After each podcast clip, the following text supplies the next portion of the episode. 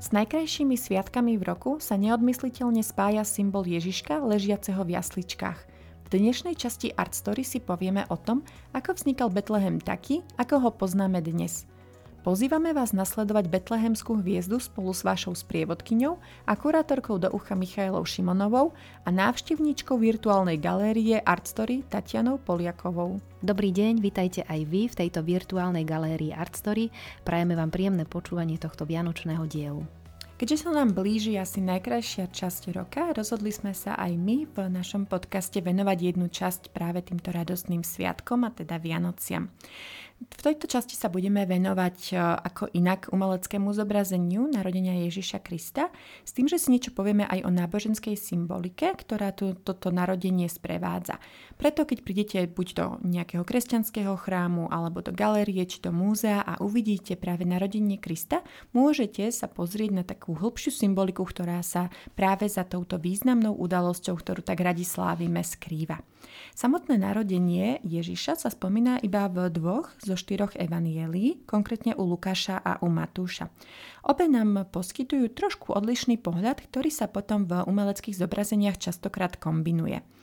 Kým u Lukáša máme také hovorenie, alebo teda sa dozvedáme o Betleheme, teda čo sa stalo a čo predchádzalo tomu narodeniu a o príchodu pastierov, ktorí sa prišli pokloniť malému Ježiškovi.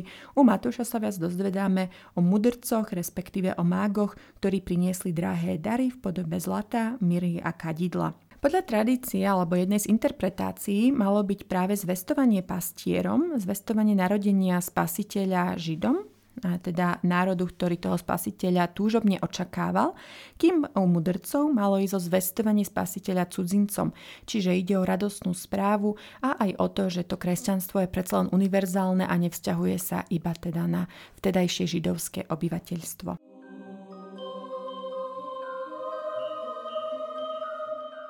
Prvé známe umelecké zobrazenia narodenia Ježiša Krista pochádzajú e, z konca 3. storočia a z prvej polovice 4. storočia. Zobrazovali sa najmä v katakombách, prípadne na sarkofágoch. Možno si teraz poviete, že prečo sa práve zobrazenie narodenia Ježiša vyskytovalo práve v veciach spojených so smrťou, pretože ako aj sarkofág, tak aj katakomby sa v našej mysli, ale aj v mysli vtedajších veriacich spájali práve so smrťou. Nebolo by tam možno vhodnejšie v zmrtvých stanie alebo vzkriesenie, je to pravda, ale zase narodenie Krista znamenalo nádej, znamenalo nový začiatok, znamenalo to, že sa narodil Boží syn, ktorý na seba vezme hriechy ľudstva a ktorý teda pomôže hriešnikom a dostane ich do kráľovstva nebeského. Takže tá symbolika bola určite na mieste. Do začiatku bol ten Ježiško častokrát v jasličkách e, aj sám. Prípadne sme videli e, kráľov alebo pastierov, ktorí sa mu prišli pokloniť. Práve to kombinované zobrazenie bez panny Márie sa malo sústreďovať skutočne na toho Božieho syna, pretože ako aj Ježíš, tak aj panna Mária sa postupne v tom kresťanstve vyvíjali. Čiže mali sme tradíciu, ktorá sa vyvíjala a nebola postavená iba na tej Biblii, ale aj na rôznych interpretáciách od e, duchovných otcov, prípadne takých ľudovejších tradícií, ktoré máme aj v dnešnej dobe na Slovensku. Taká zaujímavosť je, že v týchto skorých eh, zobrazeniach narodenia Krista sú pritomné aj dve pôrodné babice. Typujem, že možno veľa z vás nevidelo takýto typ zobrazenia, pretože je skôr historické, ale je to fakt, keďže oni pomáhajú práve eh, Panne Márii a zvyčajne Ježiša kúpu, keďže to bola vlastne eh, úloha, tradičná teda úloha pôrodných babic. No neskôr, keď sa táto doktrína alebo tradícia vyvíjala, tak to už nebolo v súlade s takou predstavou čistého, zázračného, bezbolestného pôrodu, pretože tie babice poukazovali na taký ten klasický pôrod a to umývanie znamenalo, že ten Ježiš bol nečistý, keď sa narodil, teda minimálne fyzicky nečistý. A to už nesúhlasilo práve s tou predstavou zázraku, ktorý sa mal udiať a toho, že ten pôrod mal byť bezbolestný, lebo proste išlo o radostnú udalosť. Takže preto tie babice už v dnešnej dobe veľmi na zobrazniach nenájdete a musíte si isto pozrieť do múzeí, prípadne do nejakých starších chrámov.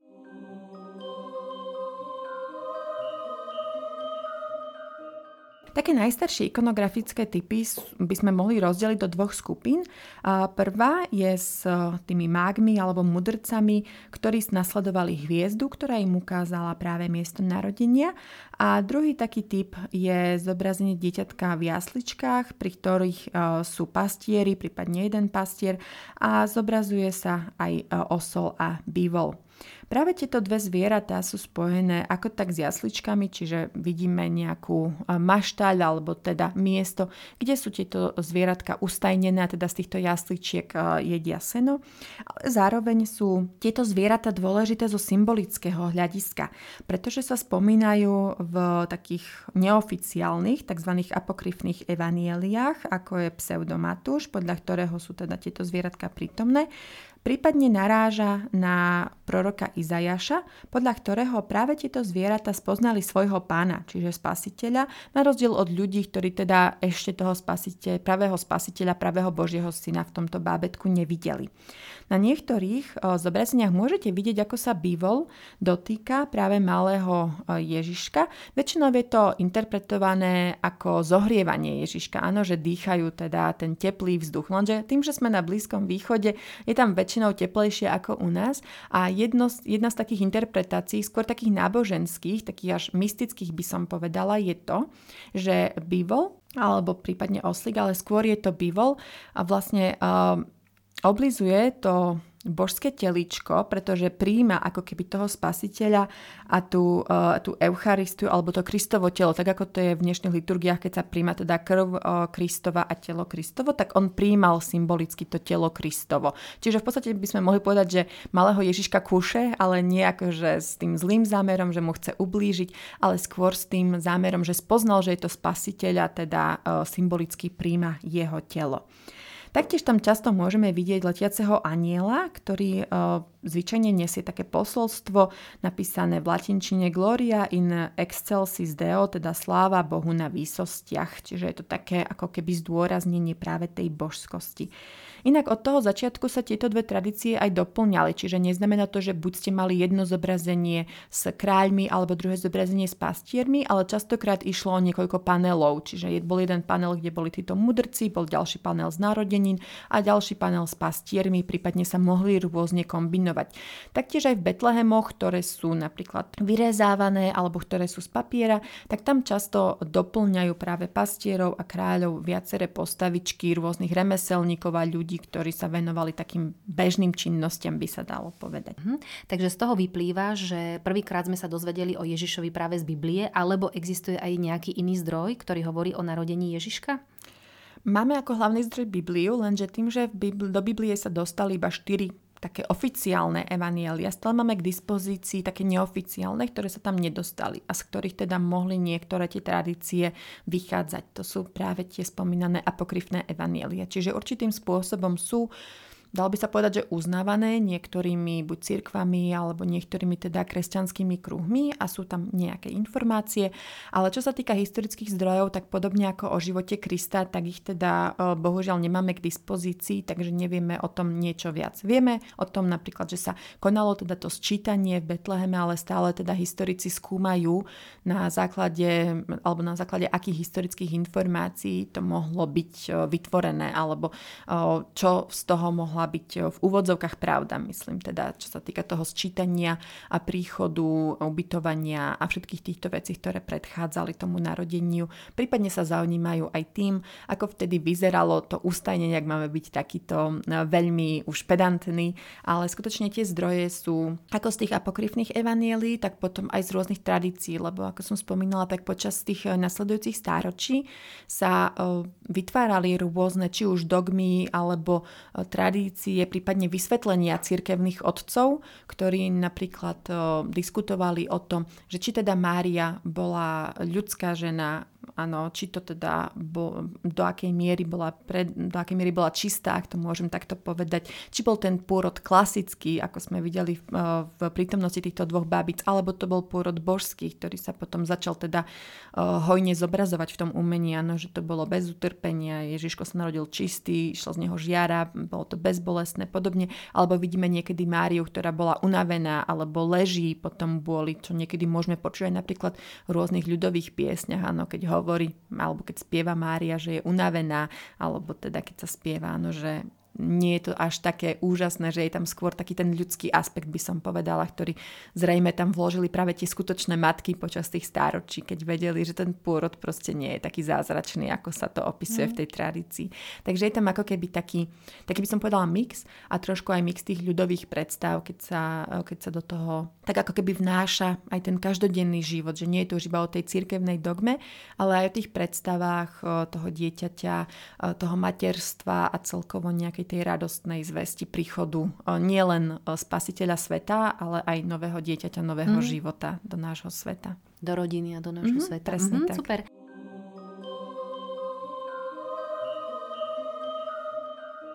Hovorila si, že prvýkrát sa zobrazovalo na tých katakombách a potom mm-hmm. na sarkofágoch Áno. vlastne toto, táto udalosť, ale mňa by zaujímalo, že či napríklad aj tie písma alebo Biblia ako taká, či obsahovali niekedy aj obrázky, alebo nehovorím, že je to hneď umelecké dielo, alebo mm-hmm. nejaké aspoň skíce alebo črty. Stalo sa to? Máš nejaké takéto informácie? Pokiaľ viem, tak až tak nie. Skôr tam boli, ako boli to nejaké iluminované um, knihy, čiže máme tam ozdobu napríklad v podobe začínajúcich písmen a podobne.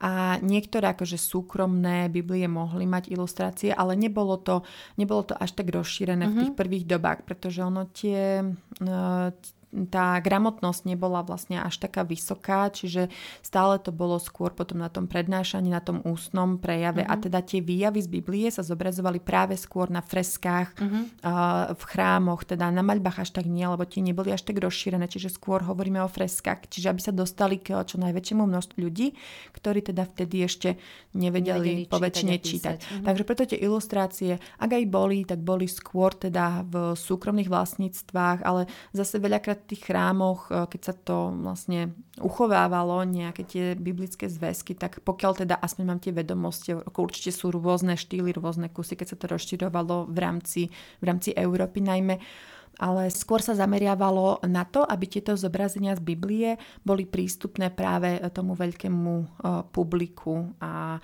aby to práve bolo ako v tých katakombách, prípadne na tých sarkofágoch, že keď to uvidíte, tak tomu pochopíte práve, uh, práve vďaka tomu, že vlastne tie uh, ilustrácie ako v tých klasických to začalo byť také populárnejšie.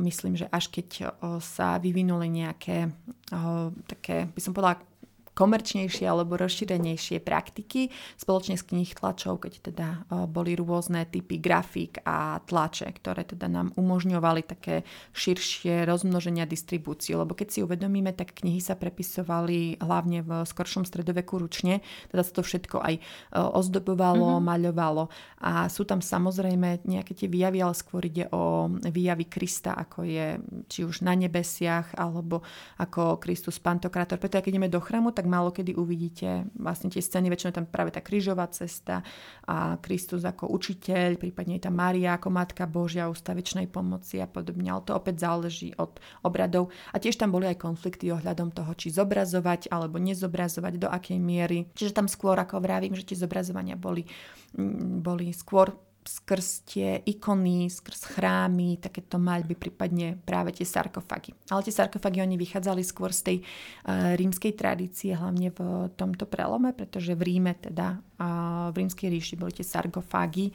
hlavne pre tých bohatších, jednou z takých uh, veľkých prestíž a práve aj z nich sa, uh, práve aj oni boli veľakrát skutočne krásne akože zdobené tým, že išlo o dalo by sa povedať, že sochárskú prácu, keďže to všetko boli reliefy, neboli to maľby.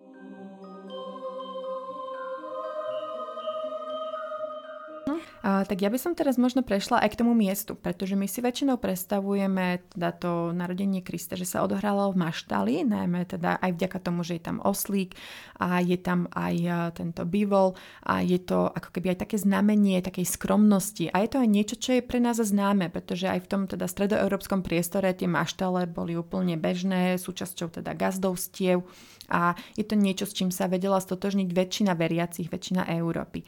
Je tam ale taká zaujímavosť, že uh, okrem tej maštale je tu ďalšia tradícia a to tradícia narodenia v jaskyni, ktorá je dodnes živá. Pretože ak by ste niekedy zavítali na miesto, kde sa mal teda Ježiš narodiť, je to miesto v Betleheme, je to jaskyňa teda pod chrámom. A je to jedno z takých prvých putnických miest, do ktorého uh, prúdili teda, alebo do ktorého chodili. Nemôže sa ešte povedať, že prúdili úplne, ale do ktorého uh, zavítavali už prví kresťania v nejakom tom 4. storočí a odkedy je tam teda tento chrám už prítomný a postavený, tak dodnes je tam jaskyňa, v ktorej sa mal narodiť. No a prečo teda práve jaskyňa? Ono to súvisí aj s tým terénom a tradíciou, ktorá tam v tej dobe bola a síce to, že pastieri využívali bežne jaskyne na miesto maštaly, pretože bolo to výhodnejšie, tým, že nemusíte stavať nejaký príbytok, starať sa o neho. Jednoducho jaskyňa je pevná, jaskyňa vás uchráni či už pred vetrom, pred dažďom, pred nepriazňou a keď tam rozložíte oheň, tak aj pred e, potenciálnym nebezpečenstvom.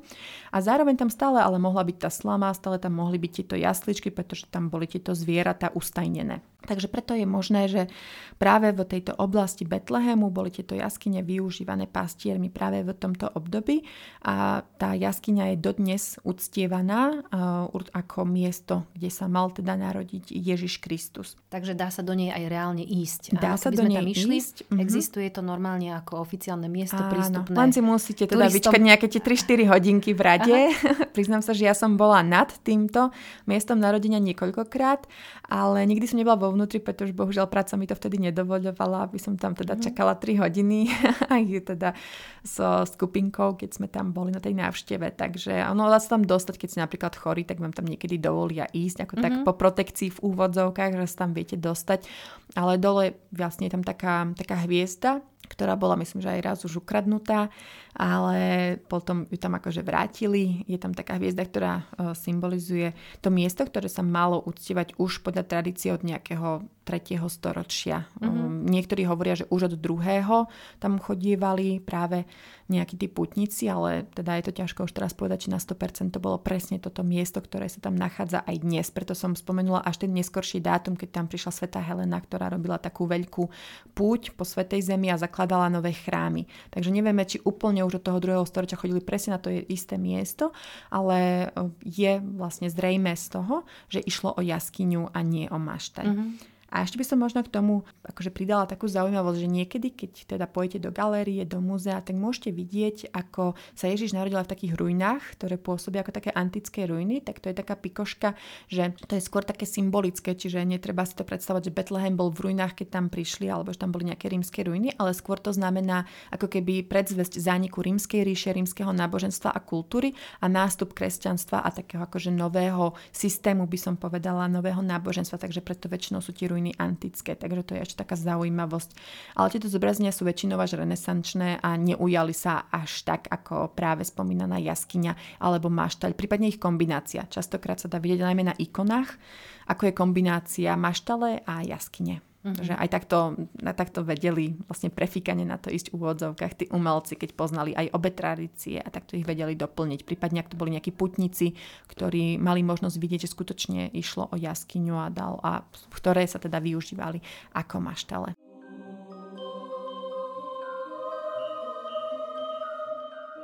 Ono, tá tradičná, to tradičné zobrazenie, ktoré máme my hlavne v dispozícii, pochádza až od približne toho 14. storočia, keď hovoríme o tom Ježiškovi položenom v jasličkách, z ktorého vyžaruje také až oslepujúce svetlo, keď je celá tá scéna taká až mystická, že v tej tme teda ten Ježiško žiari, je čistučký, Mária sa nad ním modlí spolu so svetým Jozefom, prípadne sú tam pritomní aj pastieri, tak to pochádza hlavne z vízie svetej Brigity Švédskej, ktorá práve mala túto víziu pri návšteve tohto posvetného miesta o ktorom som teraz rozprávala.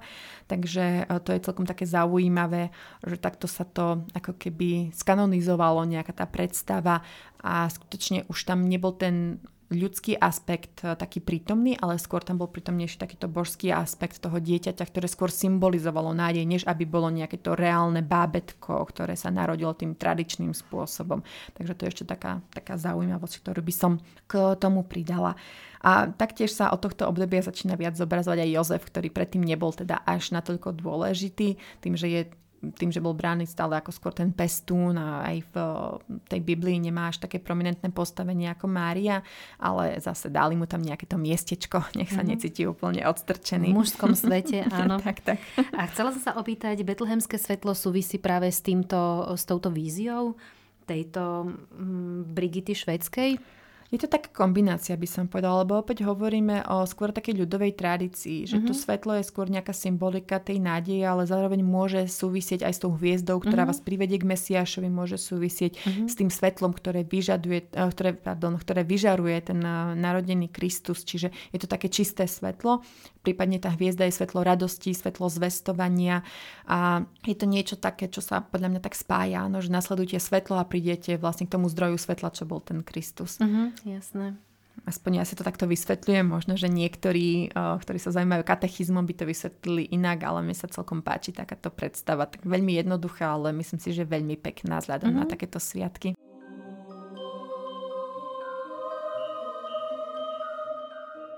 Samozrejme sa spájajú so sviatkami ako pastieri, tak aj traja králi. O, o nich sa dá minimálne v oblasti umenia skutočne povedať veľmi veľa, ale my, si, o, my by sme si túto tému nechali teda na osobitnú epizódu. Teraz by som iba spomenula možno to, že ako u nás tradične sú to traja králi, ktorí, sú teda, ktorí teda majú mená Gašpar, Melichar, Baltazar, ale vôbec to tak nie, nie je v ostatných tradíciách, čiže skutočne je to veľmi zaujímavá, veľmi široká tradícia ktorá sa spája ako aj s, um, s rôznymi umeleckými zobrazeniami inakvosti, alebo teda toho, čo sa dialo za hranicami, čo tiež veľmi zaujímavé pozorovať, ako si tí európsky prevažne umelci predstavovali tú exotiku vo vtedajších dobách, alebo aj vo svojich dobách. Ale o tom by som veľmi rada porozprávala trochu viac e, v nejakej inej časti, ideálne na troch kráľov, mm-hmm. aby sme to mali takto tematicky. Áno, môžeme urobiť taký malý teasing, že bude to prvý e, novoročný diel Art Story, mm-hmm. ktorý vydáme niekedy v priebehu januára a budeme sa venovať tematike troch kráľov. No a ešte, aby sme sa vrátili naspäť k tomu Betlehemu, určite mm-hmm. máš niečo aj zo slovenského prostredia pripravené, tak nám porozprávaj, prosím ťa. Samozrejme, len ja by som začala opäť trošku mimo Slovenska, mm-hmm. aby sme teda nabehli na to, že ako to tu u nás vyzeralo. A chcela by som spomenúť postavu, o ktorej ste podľa mňa väčšino, väčšina už počuli, a to bol svätý František z Asisi, ktorý práve založil, ale tak nepriamo založil tradíciu živých Betlehemov, ktoré sú teda dodnes prítomné na Slovensku, aj keď teda bohužiaľ kvôli tomuto covidovému obdobiu. Posledné dva roky sme si ich nemohli užiť, ale určite predtým ste nejaký ten živý Betlehem videli, alebo minimálne či už v televízii, alebo dúfam, že aj naživo. Ale toto je práve také zaujímavé, že túto tradíciu e, započal práve svätý František z Assisi, keď na štedrý deň v roku 1223 slúžil omšu v jaskyni a práve tam postavil také veľmi jednoduché jasličky a zobral tam zvieratka, aby pripomenul tým veriacim, že v akých skromných podmienkach sa narodil Ježiš Kristus, že vlastne to nebola nejaká, nejaký prepichový palác, nebol to obrovský chrám, v ktorom boli teda tie drahé maľby, fresky, zlato, striebro, ale že skutočne to bola veľmi skromná, veľmi skromné prostredie. A ľuďom sa to tak veľmi zapáčilo, že on tam ako keby zinscenoval opäť túto scénku, že to začali opakovať aj doma. A práve z tejto tradície vychádza aj tá naša slovenská tradícia, pretože síce to trvalo nejaký ten, eh, nejaké to storočie, kým sa to rozšírilo, tak eh, u nás v našom takom stredoeurópskom priestore sa to začínalo objavovať približne od toho 16. storočia, taký ten tradičný Betlehem keď v Čechách sa napríklad prvé jasličky objavili práve v Prahe u jezuitov. Čiže najprv to bolo také kontrolované, čiže najprv to priniesli či už tie rády alebo tie chrámy. Čiže opäť aj tu ľudia u nás v tom priestore e, Čiech a Slovenska to príklad videli v chrámoch, v kláštoroch a tiež sa im tak zapáčilo, že začali napodobňovať doma. Samozrejme v trošku menšej podobe, záležalo od toho, teda, aký ste boli bohatí, aké ste mali prostriedky. A väčšinou boli tieto prvé Betlehemy z dreva, niekedy boli aj skutočne vo veľkej veľkosti, hlavne tie jasličky. A častokrát sa nemestili až tak úplne do tých menších príbytkov, najmä kvôli tomu, že tam žilo teda niekoľko generácií častokrát, ale tí ľudia sa toho skutočne nechceli vzdať, pretože to bolo pre nich veľmi symbolické. A tým, ktorí sa to nemestilo, no tak buď, za, buď používali také prenosné malé betlehemy, do ktorých postupne pridávali každý rok figurky, najmä z dreva, čiže to boli rôzni ako keby remeselníci z ich okolia, alebo to boli potom neskôr papierové betlehemy, ktoré boli ľahšie, mm-hmm. jednoduchšie a v poslednom, v poslednom rade aj lacnejšie. Čiže si ich mohli dovoliť aj teda tí chudobnejší. Prípadne tí si vyrezávali figurky postupne počas toho roka alebo počas dlhých zimných večerov, keď teda nebolo mm-hmm. toľko práci na tých poliach. Aj keď na istý čas boli trochu zakázané v 18. storočí, keď teda sa na to nepozeralo veľmi takým uh, tolerantným okom, ale tí ľudia sa ich nechceli vzdať v tom svojom domácom prostredí. Takže to bolo celkom také milé. A častokrát sme tam mohli aj vidieť takéto miešanie s exotickými predstavami, čiže nejaké tie palmy, alebo taký ten nejaké ťavy možno, alebo nejaká taká tá predstava toho, že ako to asi bolo v tej exotickej, ďalekej zemi, kde, mm. sa, mhm. kde sa Kristus narodil. Takže to bolo celkom taká, celkom taká milá, by som povedala, predstava. Samozrejme, ono, tieto zvyky súviseli aj s vianočnými mystériami, ako aj s tým Betlehom, čiže opäť hovoríme o tom betlehemskom svetle. Čiže tam sa tak všetko spája, ale opäť to bolo veľmi také individuálne a spájané skutočne s tou lokálnou tradíciou.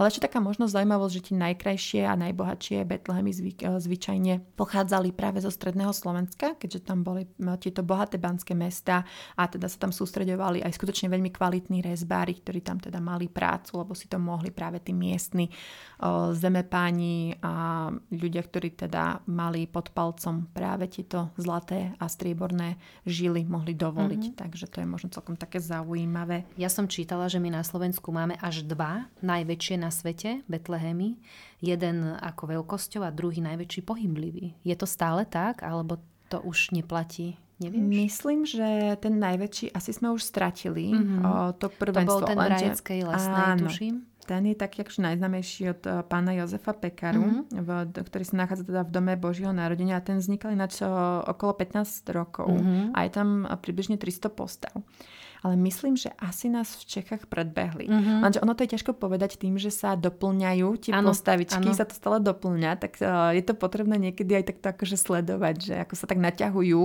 o to, lebo tým, že ten Betlehem môže stále expandovať mm-hmm. a stále tam môžete pridávať nové scénky, lebo tieto Betlehemy sú skutočne krásne v tom, že už nejde iba o postavičky, ale v tom fakt, že domčeky, ktorých vidíte tých ľudí, ako čo robia, ako mm-hmm. sa mhm. žilo, čiže veľakrát sú to také mini skanzeny, by som to tak nazvala ale myslím si, že nás asi už predbehli, ale ako vravím, je to ťažké, lebo prídu tam nejaké 3-4 ďalšie figurky a už tento je najväčší, tento je najväčší. Mm. A teraz je to aj najväčší rozmerovo, najväčší na počet figúrok. Viete, že aj áno, takto sa to dá veľmi áno. ťažko určiť, že musí tam byť. Že... Ale podľa čoho teda hodnotíme? Naj... Ale teraz viete, je to aj najvyš... najvyššia figurka, aj podľa výšky teda figúrok, áno, lebo nie je to fer možno porovnávať 5 cm s 20 cm, že tam je mm. predsa len iný čas áno. na tú výrobu. Takže Ale ten, je to také ťažké. ten pohyb, pohyblivý je stále najväčší na svete, ktorý máme pokiaľ v viem, tak áno, ten v Banskej šťavnici. Mm-hmm. Myslím, že pokiaľ mám také správne informácie, tak zatiaľ nás nikto nepredbehol. A tam je dokonca teda až tých 800 postavičiek, že je to skutočne mm-hmm. ako veľmi monumentálne, až by som povedala, dielo. Teda autor je Peter Chovan, aby sme mm-hmm. teda aj spomenuli autora, keďže skutočne tieto Betlehemy už tie novodobejšie majú autorov. Z tých minulých väčšinou sa dozvedáme, ale častokrát to mohla byť aj kombinácia úsilia nejakých o, dielní napríklad, mm-hmm. a, alebo cechov ktoré sa chceli na tom podieľať. Uh, no a je tam hlavne, to je, to je také celkom pekné na, tej, na tom Betleheme v Banskej šťavnici, že skutočne oslavuje tú prácu baníkov a život mesta. Čiže opäť je tam taký ten mm-hmm. mini skanzeník a je to niečo špecifické. Opäť máme tie banské mesta, ako som hovorila, ktoré si to očividne mohli dovo- môžu dovoliť aj tej súčasnosti. Ale v tej minulosti skutočne tie mesta prekvitali a je to veľmi pekné, že sa investovalo práve aj do takýchto foriem, by som povedala, ľudovej kultúry, takej ľudovej náboženskej kultúry, ktorú môžeme teda potom takto odpozorovať, ako tí ľudia vnímali to narodenie narodenie, že nesústredíme sa iba na nejaké katolícke dogmy, ale skutočne môžeme vidieť aj to, ako to taký bežný, bežný eh, človek, mm-hmm. presne ako to prežíval, ako sa tešil vôbec z toho narodenia a ako si ho, tak by som povedala, že preklopil na ten svoj každodenný mm-hmm. život tým, že fakt to narodenie, tie domáce, eh, to narodenie dieťaťa ako radostná udalosť, eh, tie domáce zvieratá, starostlivosť, to všetko, ale zároveň aj tá skromnosť vlastne, mm-hmm. v mhm. ktorých, akých podmienkach sa nachádzali, že možno to aj prinášalo takú útechu do toho života, nielen skrz tú nádej kresťanskú, tak ako to bolo už v tých, tom 3. storočí, keď to bola tá nádej na to vzkriesenie, na to spasenie, tak teraz možno aj tá nádej na ten lepší život a na to, že je tam fakt to nielen vianočné svetlo, ale aj takéto ľudské vnútorné svetlo, ktoré teda môže nasledovať a ktoré mu pomôže aj v tých ťažkých časoch, ktoré prežíval. No, dneska máme tiež ťažké pohnuté časy, no. takže si môžeme túto symboliku zasa opäť e, nejak pripomenúť a máme aj tip pre ľudí na pekný prázdninový výlet počas Vianočných prázdnin. Kto dávno nevidel alebo nevidel vôbec, môže si pozrieť tieto pekné Betlehemy. Ešte je nejaký na Slovensku taký, čo by si chcela spomenúť? Je ich niekoľko, možno by som ešte spomenula taký ľudový Betlehem od Jozefa Turonia, ktorý mapuje napríklad život Krista. Čiže mm-hmm. ak si niekto chce možno osviežiť pamäť a chce si pozrieť práve, že nie úplne tie ľudové výjavy, že by bol skôr tak buď náboženský ladený, alebo sa chce viac dozvedieť ako o, o Ježišovi Kristovi, ale nechce sa mu čítať teraz hrubú Bibliu, alebo napríklad to čítal už dávnejšie a chce sa rozpomenúť aj takým iným spôsobom, alebo to možno ukázať deťom, prípadne mladším, že im nechce čítať mm-hmm. predsa len taký ťažší text biblický, tak možno ešte tento je taký zaujímavý aj to, že ide opäť o taký ľudový uh, štýl Betlehemu. Čiže opäť také nejaké to nadšenie, že nemusí byť uh, človek profesionálny rezbar, aby vedel vlastne vytvoriť niečo také, by som povedala, že od srdca. Uh-huh. Čo nás zasiahne hlavne, ako si spomenula, v týchto pohnutých časoch, kde kedy potrebujeme to svetlo o, viac než kedykoľvek predtým, by som povedala. Aby sme teda to svetlo videli aj na ten budúci rok a aby sme teda sa tam dostali, alebo aby sme ten Betlehem mohli opäť vidieť, pocítiť, prežiť aj na ten budúci rok v zdraví a dúfame, že aj s celou rodinou. No jasné, tak tento náš podcast určite k tomu prispeje, aby si ľudia toto dokázali ľahšie uvedomiť a tak nejak to pekne stráviť počas Vianočných sviatkov. A uh, máš aj ty doma Betlehem v rámci Vianočnej výzdoby? Používaš? Priznám sa, že nepoužívam, ale keď som bola mladšia, tak sme mali papierový Betlehem, mm-hmm. tak ten som si každý rok dávala v izbe spolu s bratmi. Ale to, no to bolo tak, myslím, že od nejakých 8 rokov, to bolo v časopise ešte ako príloha, myslím, mm-hmm. že to mhm. bol Fifig alebo nejaký mm-hmm. z týchto mhm. typov časopisov, ale bol veľmi, veľmi pekne nakreslený, tento papírový a sme ho, som ho používala možno tak do 13, do 14, čiže celkom dlho nám vydržal na to, že bol z papiera. Takže preto ma aj celkom potešili tie papierové betlehemy, že je to relatívne akože stará v úvodzovkách tradícia mm-hmm. na mhm. Slovensku, že nie je to nič nové, iba súvisiace práve s týmito časopismi a vystrihovačkami. Mm-hmm. Takže Jasné. mala som, ale veľmi pekný bol, akože už teraz asi je, kto vie kde, niekde možno je zastrčený ešte doma, ale viem, že sme si ho stále uložili na pracovný stolík a tam bol, ale bol veľmi pekný. Tiež tam boli traja mudrci, Myslím, že tam bol áno, aj aniel na maštali práve mal aj tento nádpis Slava Bohu na nebesiach. Mária, Jozef, Ježiško a myslím, že tam boli buď dvaja alebo traja pastieri s ovečkami, ale teraz si už nespomeniem, koľko ich bolo, mm. tých pastierikov teda. Ale to nie je ani podstatné. to nie, ale teraz mi to takto pripomenulo, že som to skoro aj zabudla, ak by si sa teraz na to neopýtal, že som mal tento papierový no, Betlehem. Vidíš, tak môžeš obnoviť tradíciu a nejaký si sama vyrobiť. Napríklad. alebo no. nejaký pekný, škoda, že nie sú teraz vianočné trhy, ale bol pekný výber, presne takéto maličké vyrezávané všelijaké. Mm.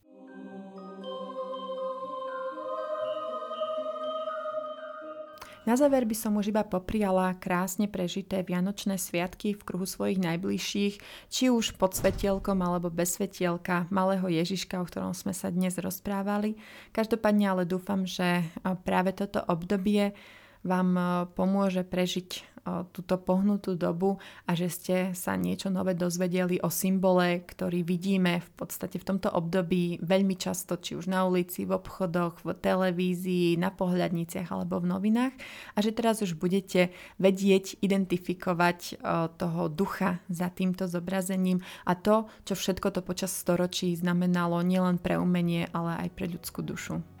A možno ho ľudia majú doma a tento rok si ho na Vianoce e, vyberú a budú sa naň dívať na ten malý Betlehem.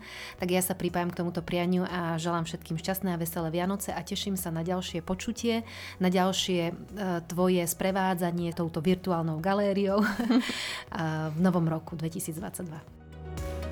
Ak sa chcete dozvedieť o umení viac, vypočujte si aj naše ďalšie epizódy vo vašich obľúbených podcastových knižniciach.